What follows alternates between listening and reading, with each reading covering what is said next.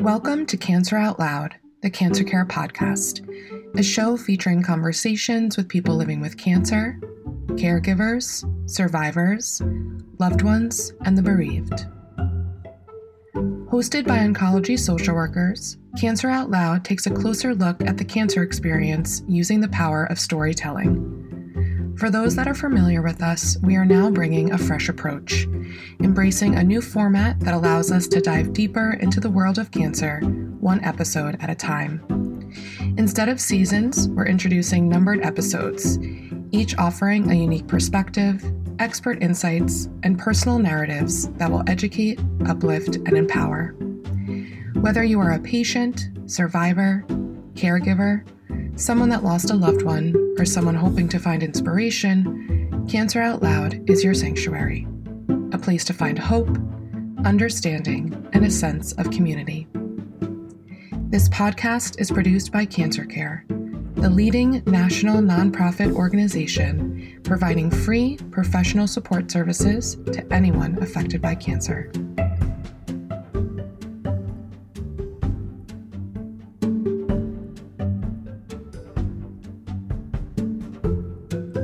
Welcome back to Cancer Out Loud, the Cancer Care Podcast.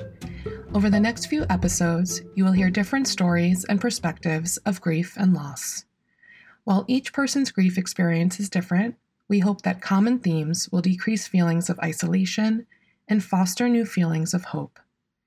In part one of this episode, we hear from Lucia, an oncology social worker at Cancer Care, along with two former members of her bereavement group Join us as we embark on a journey of understanding, healing, and renewed hope in the face of grief and loss.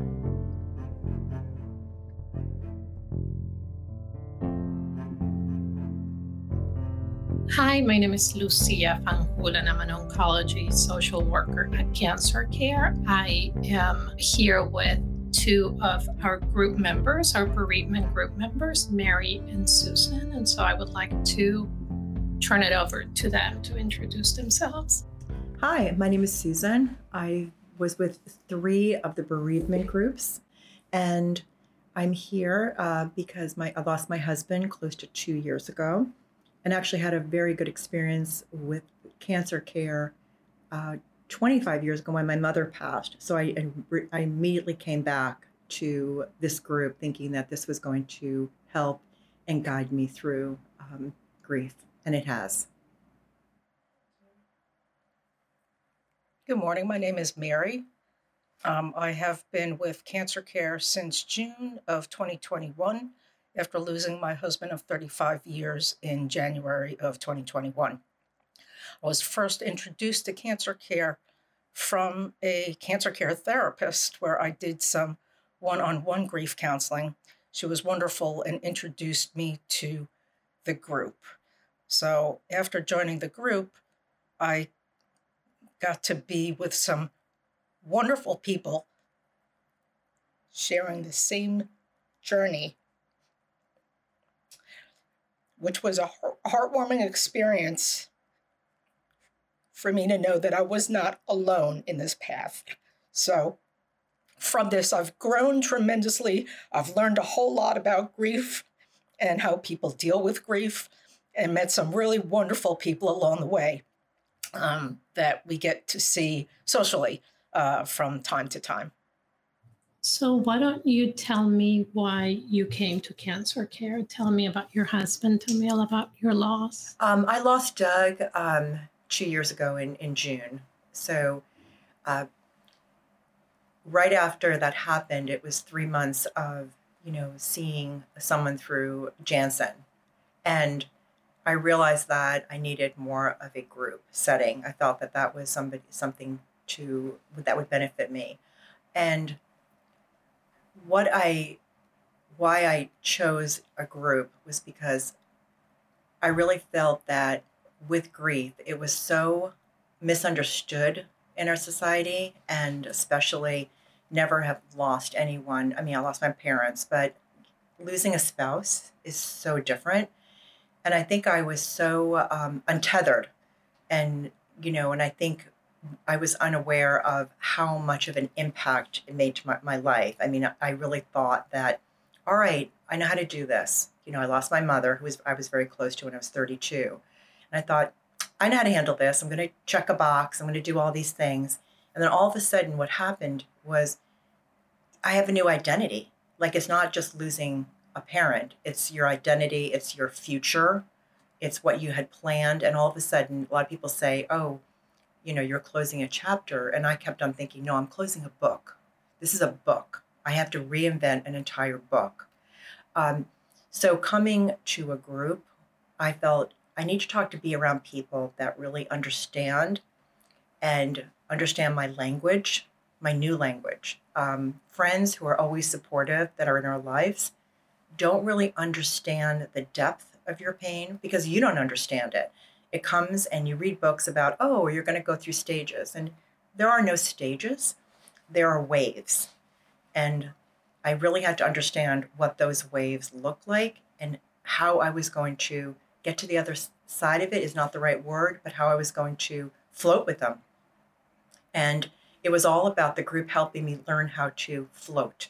There could be a nine foot wave, it could be a two foot wave, but somehow the group always was able to say, I understand. Actually, I had this happen a month ago. And then you saw, well, they're still standing. So I think I'm going to be able to stand. I think for me, um, joining the group was beneficial because you do feel very much alone in your journey. And while you're supported by, you know, wonderful family and friends that provide all the love in their hearts, it's not quite the same thing as walking the path alone, especially when you've been, you know, married to a person for the majority of your life, that now you face that path on your own and the journey alone. So, um, having the group totally understand the path um, was so incredibly helpful. And what I found most heartwarming was how close we bonded and how much we completely opened ourselves um, and poured out our feelings of not only grief, but this horrible path of watching our loved one deteriorate before our eyes. Um, I think for me, that was difficult and was comforted to know that it was just as difficult for each and every member of the group. Now, I lost my, you know, father when I was very young. I lost my mom about 11 years ago. I, I lost my brother um, several years back. And that was devastating. It was devastating to, to one, lose your parents and your sibling. Um, the loss, you know, of a spouse is quite different. Um, again, as Susan alluded to, I mean, this is your partner. You know, this is the person that has been with you through good times and bad. Um, and so it's the most difficult thing to have that person no longer by your side because now you're on your own and you need to find your way and find your person, find yourself, and move forward. Um, now, the thing is that you're never going to get better. It's never going to get easier but you will start to feel at some point more accepting and a little bit lighter. Can you tell me a little about what surprised you at the beginning of this process or what you would want people who are just starting this process to know?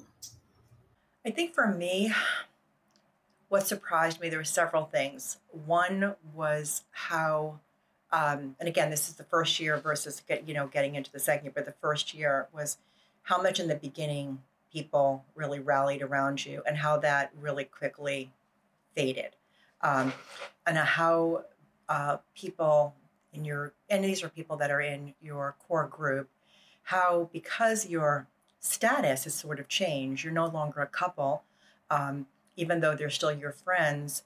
How the dynamics have changed. How now you might only see the wife. You don't see the wife with the husband. You're not included in dinner parties. Your your whole situation. I don't think I was prepared or even thought that. I, I mean, certainly, you know, Doug was sick for seven years and very sick the last year, and those were not things I was worried about. So when it happened, I was like, wow, this is really, I guess I'm totally a, new person, whatever that means. And I haven't been this person since I was 21. I mean, I was married most of my life, and certainly Doug knew me right from the beginning of my, you know, young adulthood. Um, so people peeling off was kind of shocking to me. Um, also, how things that I didn't realize was how spacey it became. Like I really didn't remember things, and how I would say to anybody, it is so important to write everything down. And also, something I learned, and I'm still learning because I'm still not doing it well, was to slow down. Um, that's really key. I mean, if you have to make a decision because you have to make a decision, for example, if you you know you can't afford with your rent and you need to make a move, then so be it. Um, but I found that there were so many things that um, I was hurrying up and doing that looking back, those things didn't need to be done, and some things did need to be done. Um, there were many things I didn't realize that had to be done um, as far as you know financial. Um, you know the certain things that you have to do after someone passes and the estate tax all of that i mean i'm still doing that um, so i think when that happens to someone is you know if you're not if you're the most I, I don't think i was prepared and i think i was in a fog even when doug was in hospice that if i'm looking back and i was guiding a friend doing this um, is to say you know as painful as it is make sure your affairs are in order make sure you're you know that you're on everyone's name and you know passwords and all those things that you don't think you need to know. Um, and then like i said to, to wrap it up is to just slow down. Um, really it's it's it's a path and there are things that i said need to get done because of whatever you know financial government things that are have deadlines. But there are many things that don't have a deadline and there are no shoulds. I mean people will give you great advice. You should move to florida. You should sell your house. Why are you in this big house? Where are you going? What do you you should take up knitting. There are no shoulds and that was really hard for me because I do like a roadmap in my life. And I was very much like, well, I want this, I need to know exactly what I'm supposed to be doing.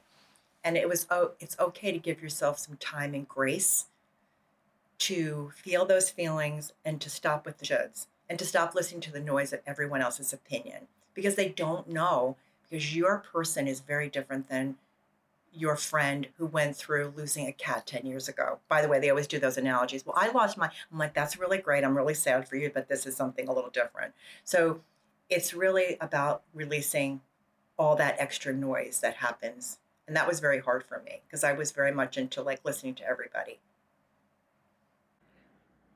I think the first year, um, probably for most of us, was total autopilot um, I know for me in particular, I just went through the motions. I kept extremely busy um, with things that I needed to attend to. Uh, as you know, most of my group knew, I moved. I, I was in a place that I, I, was just too sad to continue living at. And a friend told me about an opportunity uh, in my neighborhood, which, you know, I really enjoy being in my neighborhood. I find comfort in it. Um, so when that opportunity to move came up, I was like, no, no, no, no, no, no, no. It's only been like two months. I can't do this. People had told me, don't make any big decisions, don't make any changes. So when I took a look, I felt that there were a couple of signs for this new place, which kind of make me smile when I think that number one, something came up when it came up that I happened to coincidentally know my landlords. And number three, um, they're Irish. So, so I said, somebody's communicating something to me, even though I'm the biggest skeptic and non believer of signs. Um, I've come around to realize that sometimes there are signs. And instead of fighting them, I need to go with them. Anyway, um, I think that after the one year anniversary, it gets worse. You know, people say, "Oh, you know, once you get through the first year, you know, you'll you'll be again using that word better." Um, but that's not what happens. I think what happens is that reality sets in, and the one year is over, and you've busied yourself the past year attending to things like the finances and the insurance and um, everything else, you know, f- for me was something because I moved, I immediately got rid of all the clothes. And I know that's difficult for many people, and I understand that. But this is a unique journey for each one of us. And so I think that people um, move at their own pace um, in attending to things.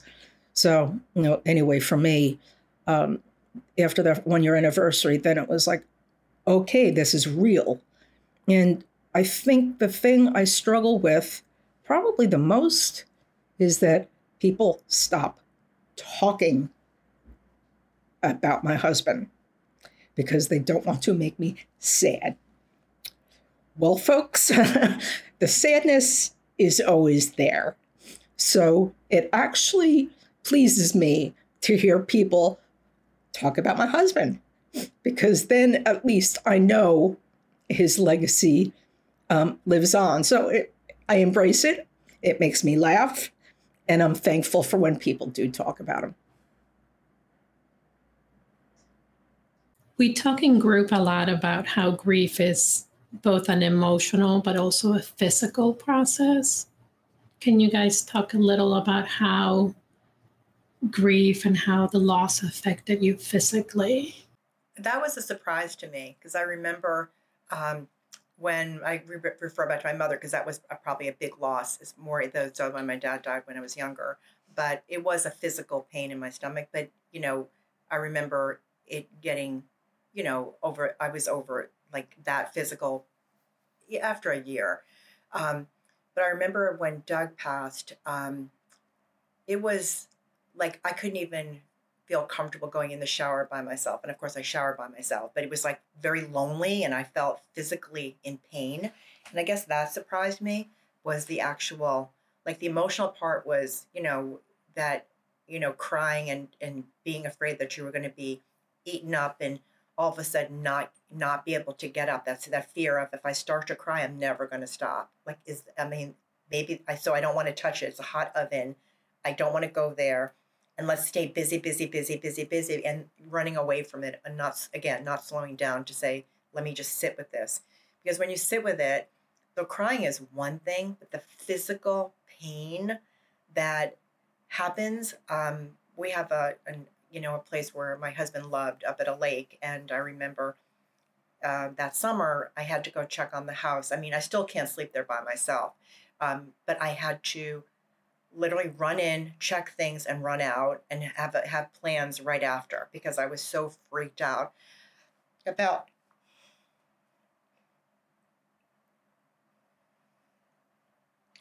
about being there. And now I can go there and spend the day. I think I'll probably be able to spend a night there this summer. Um, but I don't think you're you're prepared for how every part of your body reacts to and feels physically sick when you hear a song on the radio um, and even physical touch. I had a massage maybe a few months after Doug died. My kids gave it to me, and I laid on the table and cried. I couldn't imagine. I cried because I was getting a massage. So there's a definite physical and emotional component to the loss.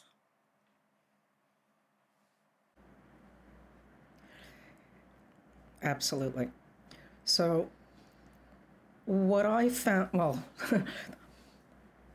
I lost some weight after Frank passed, but I think I was losing it all along as I'm watching him slowly slip away from me. Um, but I also found that I wasn't bothered so much by taking a shower. It was the frequency with which I took it. And I was surprised to hear that many members of the group experience the same thing. So it's like, okay, I need to take a shower today. Well, maybe I can wait till tomorrow. um, so that's unlike me, but uh, but that was that was a result. End result. Um, I was a bit fearful um, sleeping alone at night. It wasn't quite as bad because you know for the past two years of his life, you know Frank pretty much slept on the sofa um, because he wasn't able to go up the stairs into the bedroom.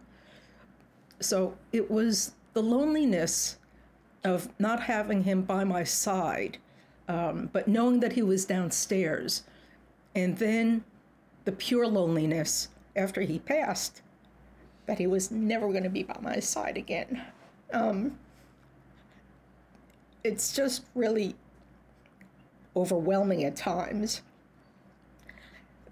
that you can be so completely sad and have have difficulty with your sadness. The good thing, or the positive thing, I should say, is that I never not got up in the morning.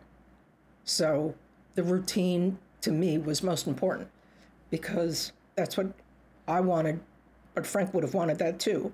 So I continued to get up every morning, go out walking every morning. Um, probably one, one of the craziest things I did was started wearing earpods and singing loudly on my walks. I never sang. Frank sang all the time. And I'd, I'd bristle when he sang, like loudly. and I learned to do the same thing. And I'm not sure where else that came from if it hadn't been from him. I also have found over time that I have uh, picked up a few of his personality traits, um, which he could be very abrasive at times, and anybody that knew him knows that. and I've had like a friend or two say, Wow, where did that come from? because I'm usually like the quieter, milder one. And I said, I guess the man has rubbed off on me a bit. So um, I actually do embrace that. You know, we also in group talk a lot about sort of feeling tired, feeling forgetful, feeling antisocial, feeling isolated. Can you talk a little, if you can, about what that was like and how, if, and how that has changed over the past 12 months or so? I would say that um, as far as the tiredness, um, you know, I, I'm very much like Mary in that I never stop my routine. I mean, I worked. I was even working when Doug was at the funeral home because I was like, I need to be. You know, I need to keep my mind busy. So I was never that person to like. I need time to. I didn't give myself so. Keeping a routine was always my thing, and it kept me personally sane. That was my way to cope. Um, so tiredness was definitely part of it, where you know I'd hit a wall and I would just you know need to to sleep. I think the tiredness is still there only because my sleep pattern has changed. Um, I've never been a great sleeper, but I find myself now waking up at five o'clock in the morning and needing to push myself to go back. Or in the first year was a lot of getting up at two and like not going back to bed because it was just like your mind is going so much so fast about what do I need to do and how do I do this and I don't know how to do this. I've got to talk to the contractor. So you're always like thinking. Um, Mary was talking about weight loss, I weight gained. so I think part of it was me eating, you know, every time I had a feeling like, oh my gosh, well, I'm just going to go eat something because I don't want to go there. And so that's been kind of a, a drag and um, dealing with that. Um, the other part, it's I, it really goes back to me, I having to write everything down or not remembering things at all and thinking, talking to my primary doctor during a physical and say, I think I need to be checked out because I think I'm really having early signs of something. She's like, Well, you lost your husband, it's okay. So having a doctor that understood that helped and not all of a sudden going directly to drugs was always positive. Um, but I think, you know, it's, it, it, it it changes. It it does. Like I think I'm a little bit getting on the other side of it. Like I think I'm a little bit more finding myself more resilient to having those feelings of being tired and it's now now down to how do I cope with the loneliness. I think loneliness is something that you know we're only starting to talk about now in the world, and it's a real thing. Um, and I think it affects you physically and emotionally as to be lonely. So that part, and now going into second year, is trying to figure out where you know, kind of what Mary talked, that kind of like, and I hate to use this word because overused too much, but purpose. Like, where do you fit in? Like, where is this thing? And it all goes to with loneliness. The tiredness part, you know, I, I found myself accepting invitations to go, you know, I went to weddings and I did all that. But one thing I do really well right now is accept most of the things and leave early. Like I have no problem with leaving early. I just quietly leave and I've done this a couple of times that the day of, if I really don't want to do something, I don't do it. And that's so not like me, but I've given myself, again, grace to do things a little differently. And that's how I function right now is like accept things, but know that at the time I may not end up doing it, but try to accept most of the things. I, I agree. I think that it's important to accept invitations. Um,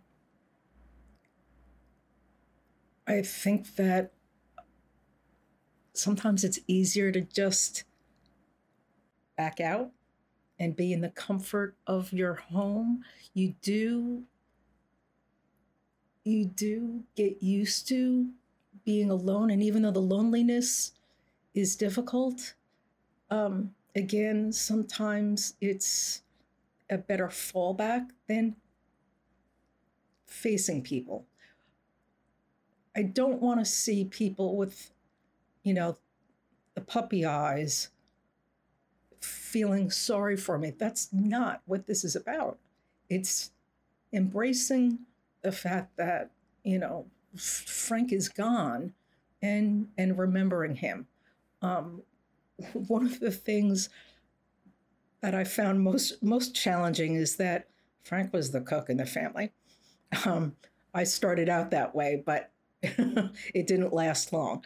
And anybody that knows him knows what a great cook he was. So uh, that for me was was a difficult part is knowing that I'm never going to be like him. I have no desire to. So you, you kind of find, you know, find your, your way, you find your path. Um, another difficult thing uh, for me was sleep. My sleeping pattern has changed completely. So I, I too will wake up either early in the morning, um, you know, two, three o'clock, and have a really tough time going back to sleep, or wake up early and just get up. So I don't know that that will ever change. I mean, that that can be a function of age. It could be, you know, a function of a multitude of things. Um, but that's probably one of the more unsettling things not to be able to go in and get a good night's sleep. The other thing for me is that I was an avid reader. I mean, avid. So on a weekend, you know, I work full time, but on a weekend, I would spend literally the better part of a day reading a book. I haven't picked up a book since Frank has passed, although I've got quite a stack of them ready to be read. So I'm hoping to get back to my love of reading. I keep saying that, but I still haven't picked up a book. So I keep telling myself that you're going to start and read through a couple of pages. I I was able to read a number of the grief, you know, the grief books. Um, I may not have gotten all the way through. I found the passages that Lucia shared with us throughout our grief counseling to be most helpful, and I have since shared many of them, especially you know, the rules of mourning. Um, thought that was very important uh, f- to share with people that are that are going down this path. And I think, if anything else, we have the sensitivity now to know what not to say, and perhaps to know what to say to people um, that are going down the same path. Um, that I know I won't ignore somebody because I know that they need the love and support of others. I love you brought up the reading, by the way. I forgot, totally forgot about that. I was in a book club. I'm in publishing, and I haven't. I I have to pick up a book now because we're running an author thing in two weeks, and I'm this much into it, like five pages into it. I'm like, I need to finish this book, and I feel the same way. That was shocking. That I literally the only thing I could read, and I read a lot, was all about the grief books. I ate those up because I was like, okay, well, they'll have the answer. I they'll uh, they'll know how to get out of this and fix me no it's just a, it's a good read but and it's helpful but the reading is shocking and this is two years in that i have not i used to sit the same with mary that doug would go off and play golf and i would be happy as a clam to sit home and read all day and it just hasn't come back yet surprisingly you both mentioned the loss of identity right that feeling of who am i now can you talk about like the specifics of what that meant for you? I think because I married uh, relatively young, and uh, Doug and I were married 38 years, that the identity that I had was wife, mother, partner, and that's how society saw me. That's how I portrayed myself. You know, when I spoke to someone, oh, I'm I'm a wife or I'm a mother. I'm both. Um, I don't like the word widow. So I have a re- I really cringe with that. So the identity is now that you know you're single, which I think that's an awful word too, because I felt single is like single when you're 21 and going to bars. Well, I'm not single when I'm going to bars. So the identity is like it's it's change. It's it's now you're on your own. Um, you know what comes with that is every decision begins and stops with you you have an incredible amount of freedom and responsibility, the same coin. Um, and that is new because as a partner, you had someone to always think about, oh, well, are we going to go to Florida? Are we not going to go to Florida? Are we, do you want to go on vacation? What do you want to do with these finances? Are we going to buy this? And now that whole other side of you has ended. And you are now this person standing on two feet, you know, and alone, and how you show yourself in this in public too is really important. You know, just like Mary mentioned, you I I cringe when people feel that they need to take care of me. Um, I love talking about Doug. I do not like when someone looks at me and looks like they're, you know, going to cry. And I'm still telling people that Doug passed because there are some people I haven't seen for a while. So again, that identity is like I'm not I'm not in this world a married person anymore.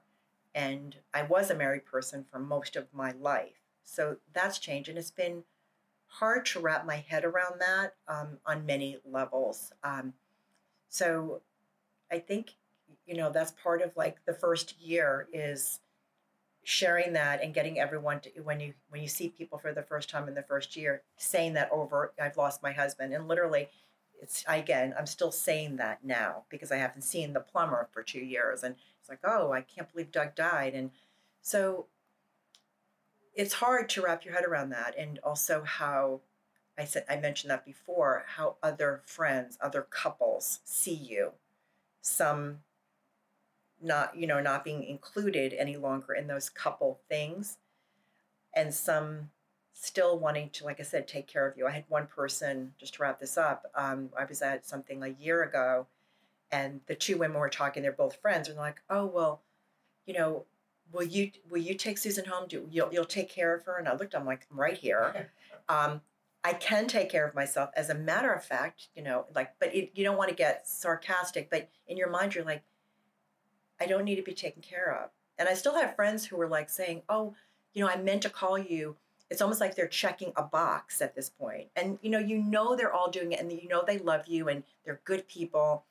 But I just go back to what Mary, that people just don't know how to, where to put you in society because quite frankly, you don't know where to put you in society. So you're not yet comfortable in this new skin. So you can't expect them to be comfortable in where you fit in. So you're just doing the best you can to, you know, show that you're confident and you've got it handled.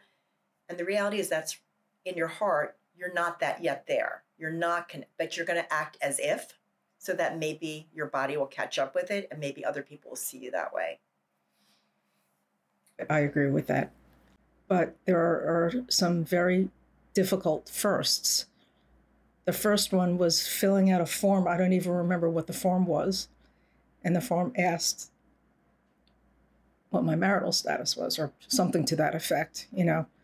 And it's like the first time that I checked widow, I think that my hand shook because I had to check that box.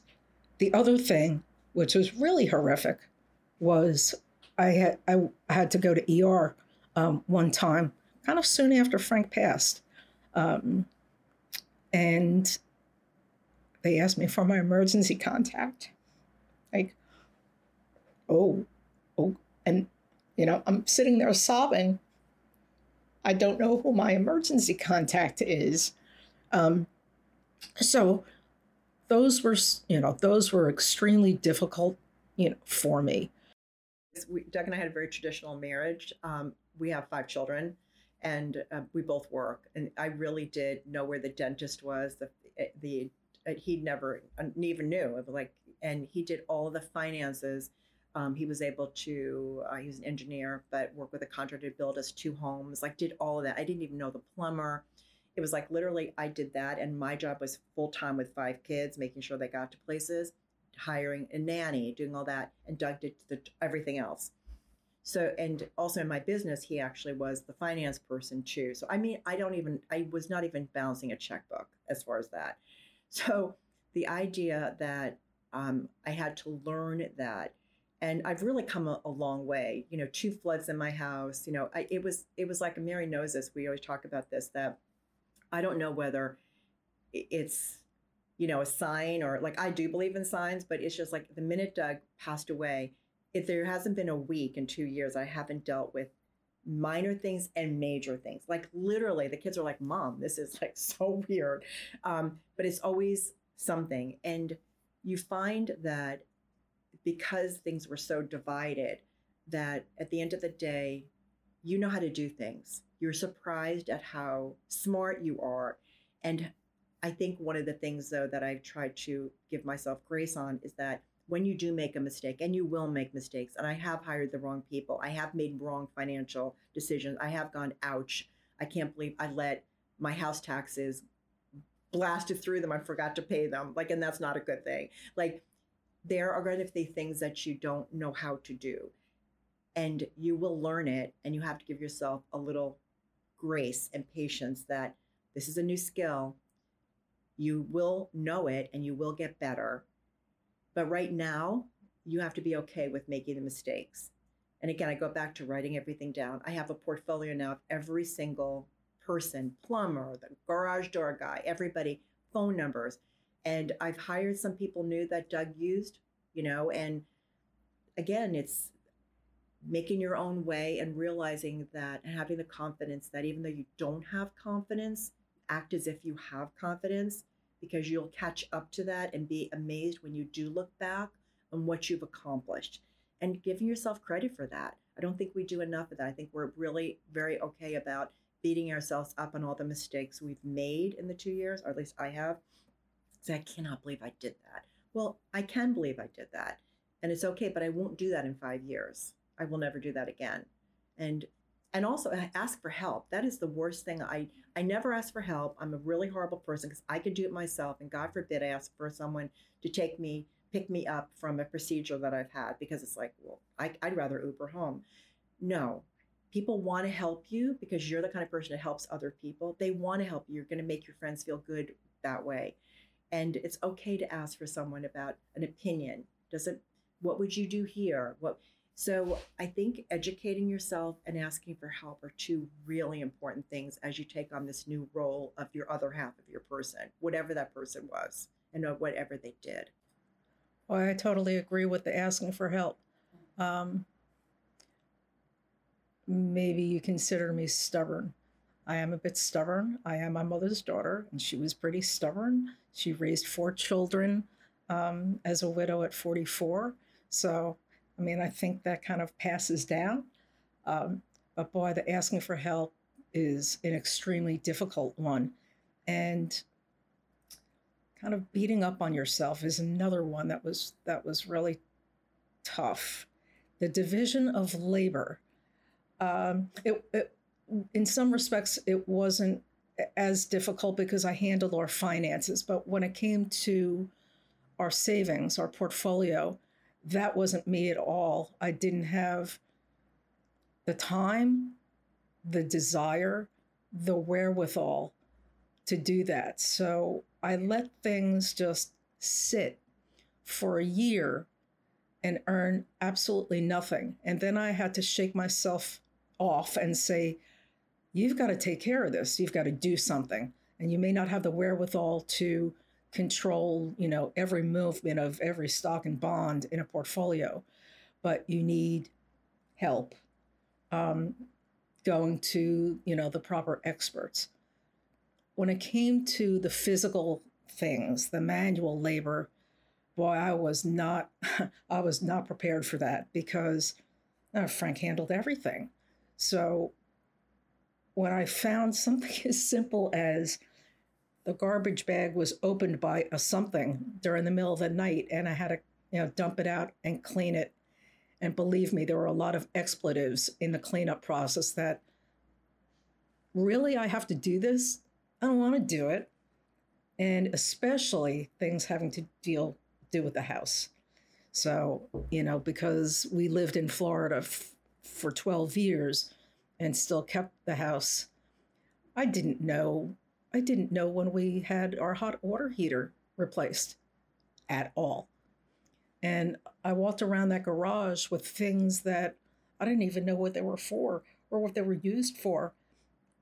And thought to myself, oh my goodness, how, how did we amass all this stuff that I have no use for, that I will never pick up because I'm just not that person. I'm not handy. I'm never going to be handy. And I have no desire to learn to be handy now. So I think that was really tough. And listen, you know, I've got I've got single friends and family, and I, you know, I, I applaud them. Um, and I I wonder if at some point in time this will just be secondhand, you know, to all of us. Um, it's the kicking and screaming part going into it. I don't want to handle certain things that is tough. So anyway, it's it's another step in the process. And, you know, we don't really have to have a choice. We have to embrace it because there's no one there by, by our side to handle those affairs anymore. So can we talk about special dates and how to get through them? The big holidays, the anniversaries, the birthdays. What helped, what didn't help? I felt that at least the first year, more of the anxiety was coming up to the holiday. Like, oh my gosh, you know. So when Doug died in June, um, you know, the next year, you know, we have Thanksgiving, which is we always do a big Thanksgiving with Doug's family. It's always a reunion in Missouri. So it was all the anticipation and the anxiety. The actual day of, for some reason, was because I had got myself so worked up, wasn't as bad. So I found that to be surprising. Um, and part of my preparation was I oh, we always had plans, like whether it was with the children or family. Um, you know, I found the silly ones where it gave me more of a punch was like something where nobody would recognize, like a Valentine's Day. I don't know, but that was really bothered me to go to CVS and see every single Valentine card and, you know, or anniversary cards when I was know, going to a store yesterday and seeing, um, doing something for a get well card, seeing the anniversary cards right next to it. And it's going to be my 40th wedding anniversary in May. So I have my anniversary, I have my birthday, my kids' birthdays Doug's passing. It's all this stuff in and So it, it's all those little things that are more anxiety provoking. But for me, it was getting through them was never the big problem of the day. It was more of the anticipation of the day and getting myself all worked up about that. Because usually for the day, I would have, I get comfort at it being around my family. So, you know, that was fine. And I, again, was very much protective that in a big setting, if I felt too overwhelmed, I would go into the room and be quiet for a while. So I took care of myself, knowing that that's what I would need. Um, I just go back to the things that surprised me are the little things like Friday at three o'clock, because that was our time when Doug would end work, I'd end work. And, you know, as a couple, you really didn't have to worry if you didn't have plans for the weekend because you're with your partner. So all of that is more that I find myself shocked that that bothers me more than what I thought would bother me were those big holidays. Like, oh my God, how am I going to do it without him? Because everyone, you, because you plan and because the norm is you're around people. And so that part, you're kind of protected in a way. You're kind of, the day after, you might be shell shocked, but the day of, for me personally, was never as hard as I thought. I think that um, the first couple of holidays were hard. Thanksgiving and Christmas were particularly hard because it was the first. I agree, Susan, that it's the anxiety that leads up to the holidays is actually worse than the holidays because you're surrounded by loved ones, you know, family and friends. Uh, they're the ones that kind of get you through it. But the holidays themselves um, weren't as bad. I think that that first year I pushed myself and said, I have to do this. I need to do this because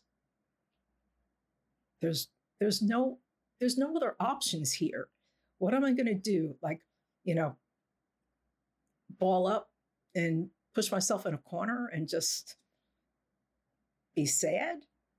feel sorry for myself, have a pity party. Sometimes that happens, but um, but you can't continue to live a life that way. And so I didn't. I try to embrace two dates the anniversary of Frank's death and his birthday. And so what what I try to do is um, I had him cremated. I have his ashes in a vase on my mantle and I take a few ashes out and put it in a little baggie and go to uh, special places that he and I either shared or that were important to him. Most notably in his old neighborhood, Frank had been an avid basketball player in his youth. And so, you know, I went to one of the parks that he would play basketball when we were dating. I'd go watch him play basketball and spread some of his ashes. I also, quite honestly, did that at golf courses. and my goal is to spread ashes at every golf course that he played at. and if you find me in jail, please, please come get, please come get, please come get me. I I don't really care. It's important to me. So if I can do that, I feel better because I feel at peace and I'm able to feel like I've left a little bit behind. You know, in groups, sometimes we talk about the things that people say to you that are not helpful. Do you guys want to share a couple of those interactions?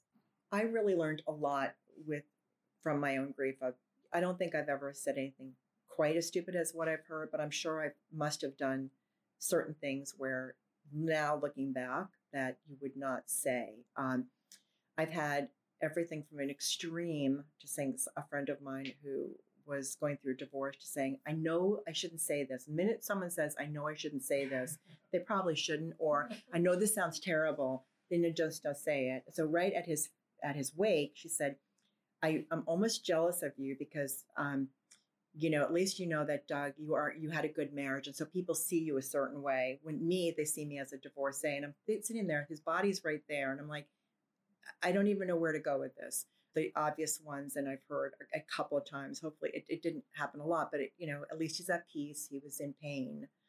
I, I what I want to say is that you know, well, you could switch with him you take his spot if he's in such a good spot. He comes back, you go because he's in a better place. I think people just, you know, don't know what to say. They think it's a comfort that you think your loved one is in a better place or is not in pain.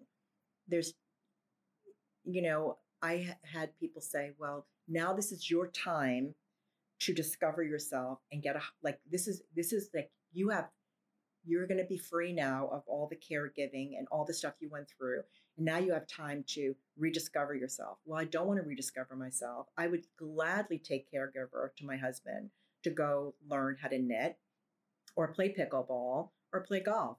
I would that's i like i liked my didn't like my role that's where i wanted to be.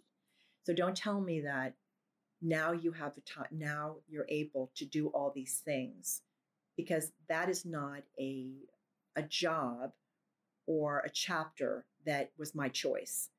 I didn't choose to say well now i'm going to re-educate myself. So people try to give you comfort by seeing the bright side of things. And i think what needs to be thought of is that it's okay to just witness someone's grief. It is okay. It's painful. We don't know how to do it, and or people don't know. I'm very good at doing them. and I now know what I just zip it and let somebody cry. You don't have to fix it. You don't have to say, and I don't like when people say, I'm sorry. What are you sorry for? Um, just let me be. Just come in, sit with me, talk about Doug, talk about, let me talk about Doug, and leave it at that. There's nothing else you need to do. And that's kind of what I've learned from the path is that you don't have to talk and you have to just witness. Yes. I think that any conversation that starts with at least is destined for disaster. It's not an at least. At least he's not in pain anymore. At least he's in a better place. Those are the two most famous. It it's not an at least conversation. So again, while people mean well, and I fully appreciate and love them for that, there are things that should not be said. I had one person say to me, So, when do you think you'll start dating again? Oh, good Lord, I haven't dated since I'm 20 years old. I don't know. You know, I, I don't know. I don't know. I don't know that I ever will. Um, and what's very clear to me is that I'm not ready. I'm just, I'm not.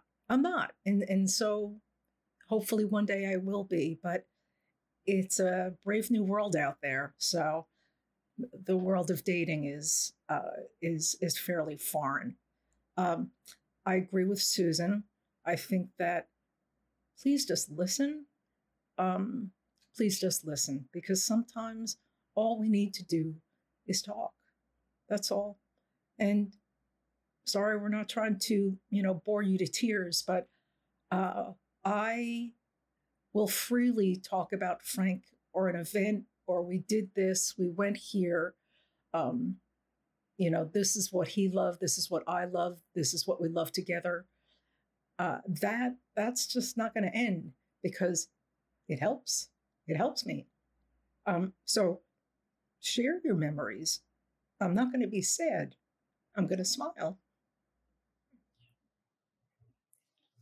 You know, sometimes we talk about grief as a learning process, right? This idea that grieving just means changing the way that you bond or that you continue the relationship with your loved one, right? And there are people who will write in a journal every day, right, to their spouse or to their mother, or they will talk to a picture, or they will go to a golf course and and honor their memory in some way, right? Can you tell us a little bit about what those moments are for you? Like, how did you what kind of, of, of things do you do to keep the memory and keep your connection with your spouse?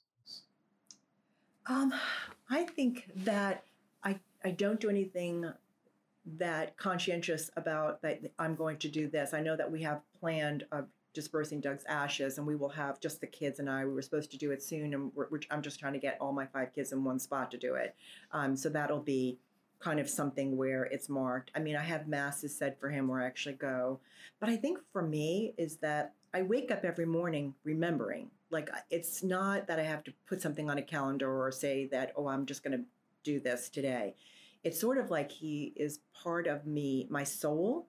Um, even coming into the city, um, our offices faced each other. So even coming into the city, I, I always, I always somehow link a memory to something I'm doing, whether it's going up to the lake or that I have to go to San Francisco in two weeks. I'll be like, wow, the last time I've been there was actually, and I go back and I'm like, Doug and I were here and this is what I did. And so I always link a memory to where I am, always. So there's not one day where there's not, you know, like yesterday, Mother's Day, we went to a new place and I was thinking, wow, I was telling the kids during COVID, your dad and I would you know be bored out of our minds and get into the car and drive through neighborhoods and i think we actually went through this neighborhood so i'm always bringing it back to in my mind whether i verbally say it to someone or it's in my mind talking to him that oh do you remember that we did this? Or do you think i should do this? Or i'm talking to a contractor today. I remember the last time we spoke to this contractor was five years ago.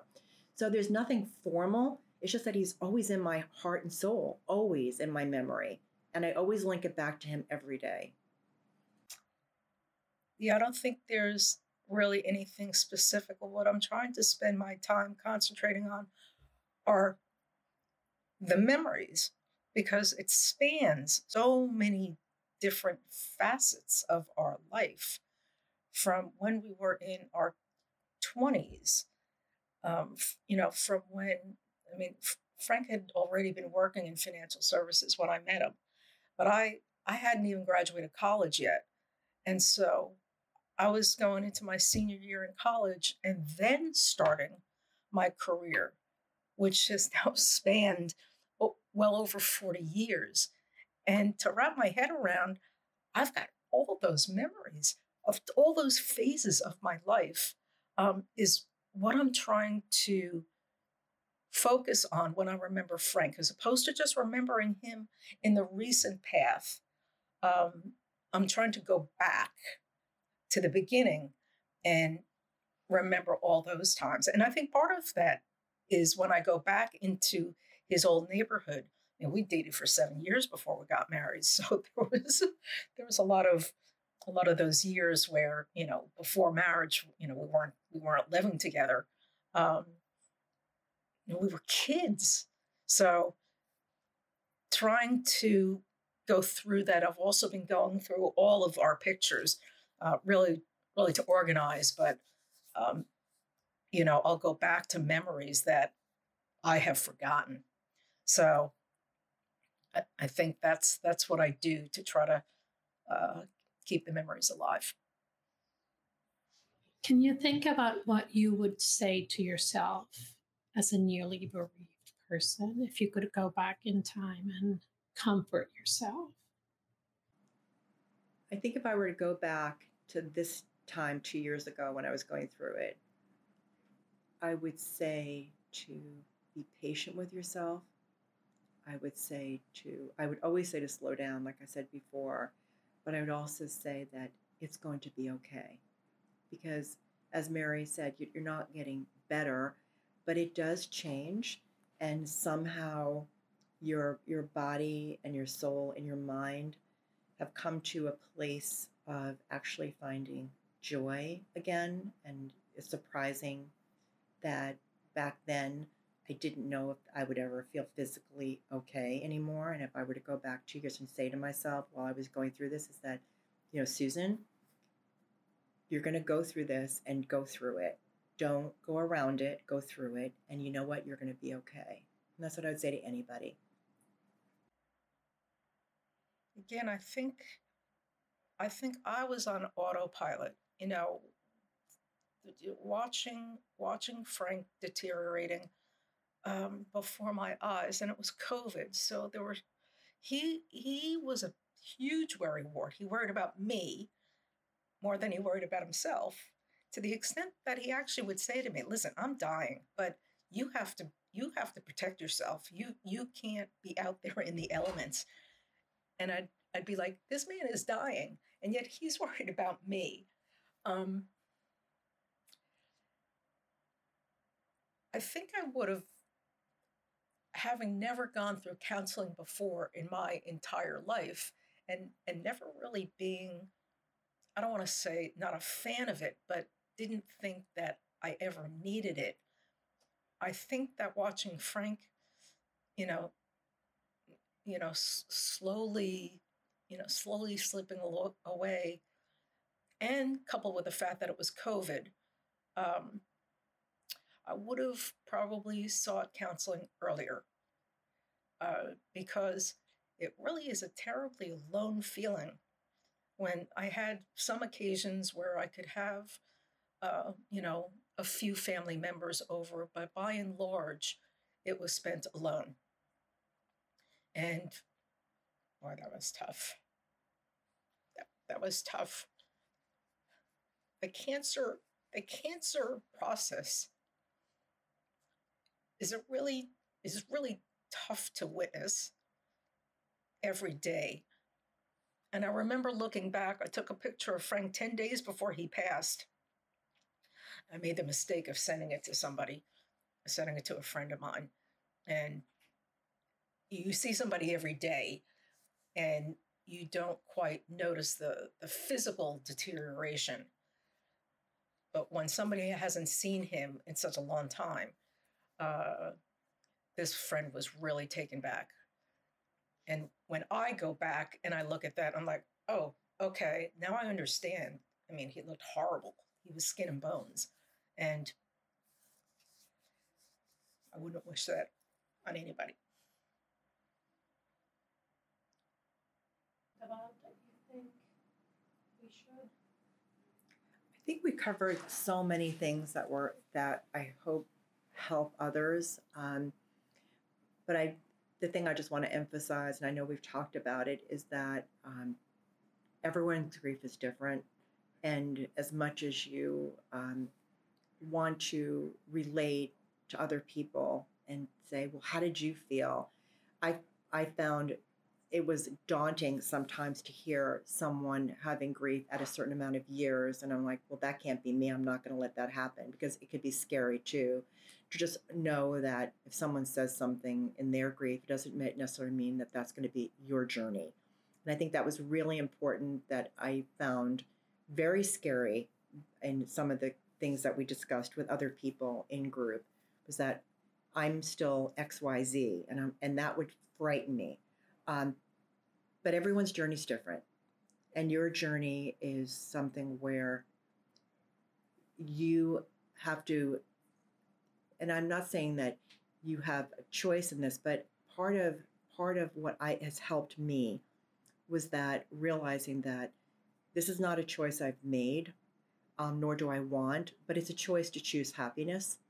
And still allow the grief and not avoid it because that's something where it's not healthy. You can't push it down. You have to go through it, but you really have to choose. You could choose to like stay in your bed or you could choose to like I always say act as if. I'm going to act as if I'm happy and you know, I'm going to accept things. So I think that's very important and for me at least what got me through is I'm not like Mary. I never took to my bed. I'm not saying that I called. She had like a desperate to say that literally for three days, all I've done is stay in my jammies and eaten sugar. But, you know, and I've had those times and I've watched Netflix. But allowing yourself to have that time and also give yourself an end date with it. Okay, well, this is okay. I'm not going to beat myself up. I'm going to allow myself to huddle in and but by Monday, I'm going to make myself even a nail appointment to get out of the house and physically make it happen because no one's going to rescue you. It comes from yourself. You have to make a choice to how you're going to live the rest of your life, one day at a time, and sometimes it even feels like one minute at a time.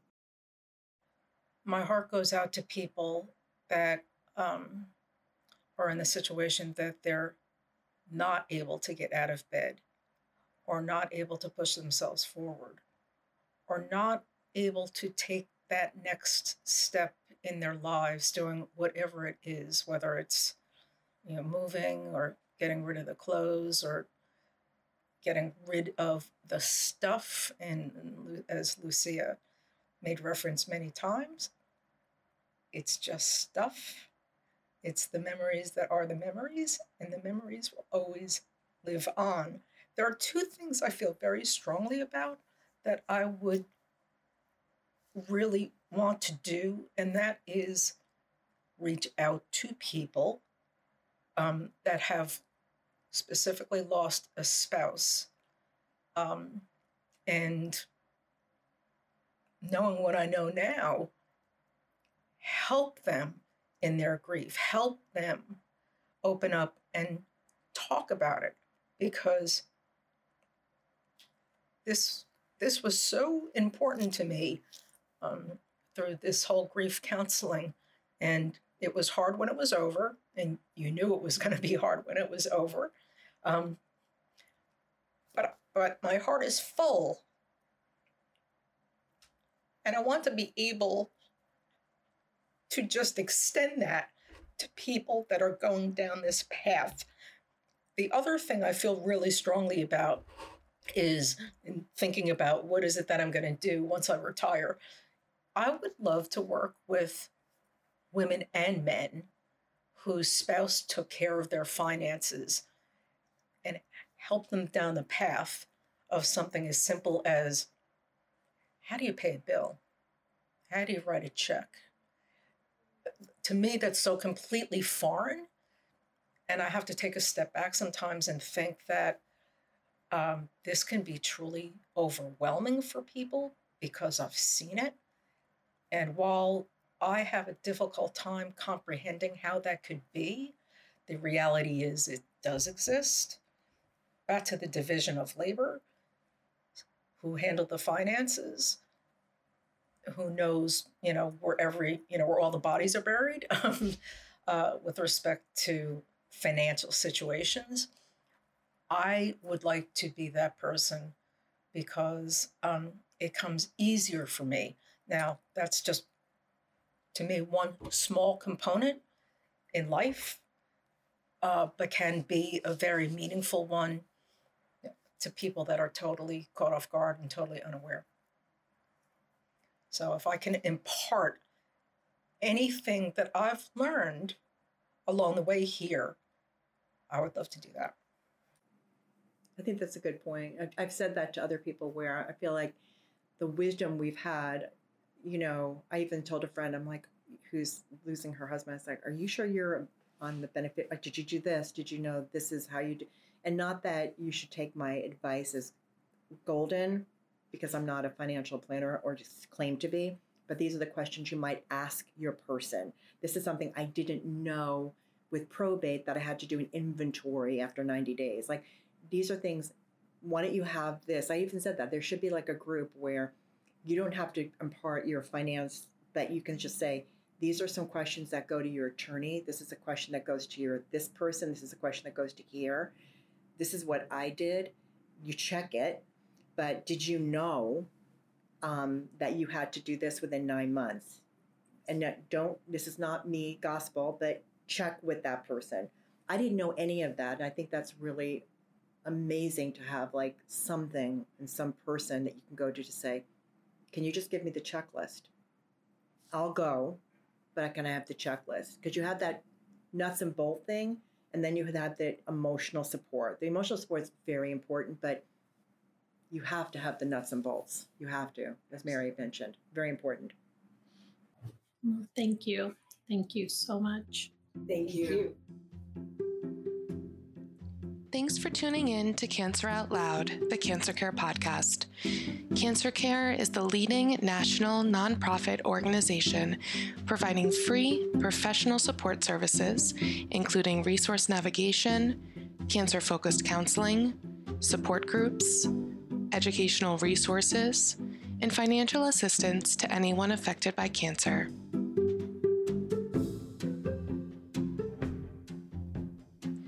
You can visit us online at cancercare.org or call our toll free Hope line at 800 813 HOPE. That's 800 813 4673 to speak with a master's prepared oncology social worker.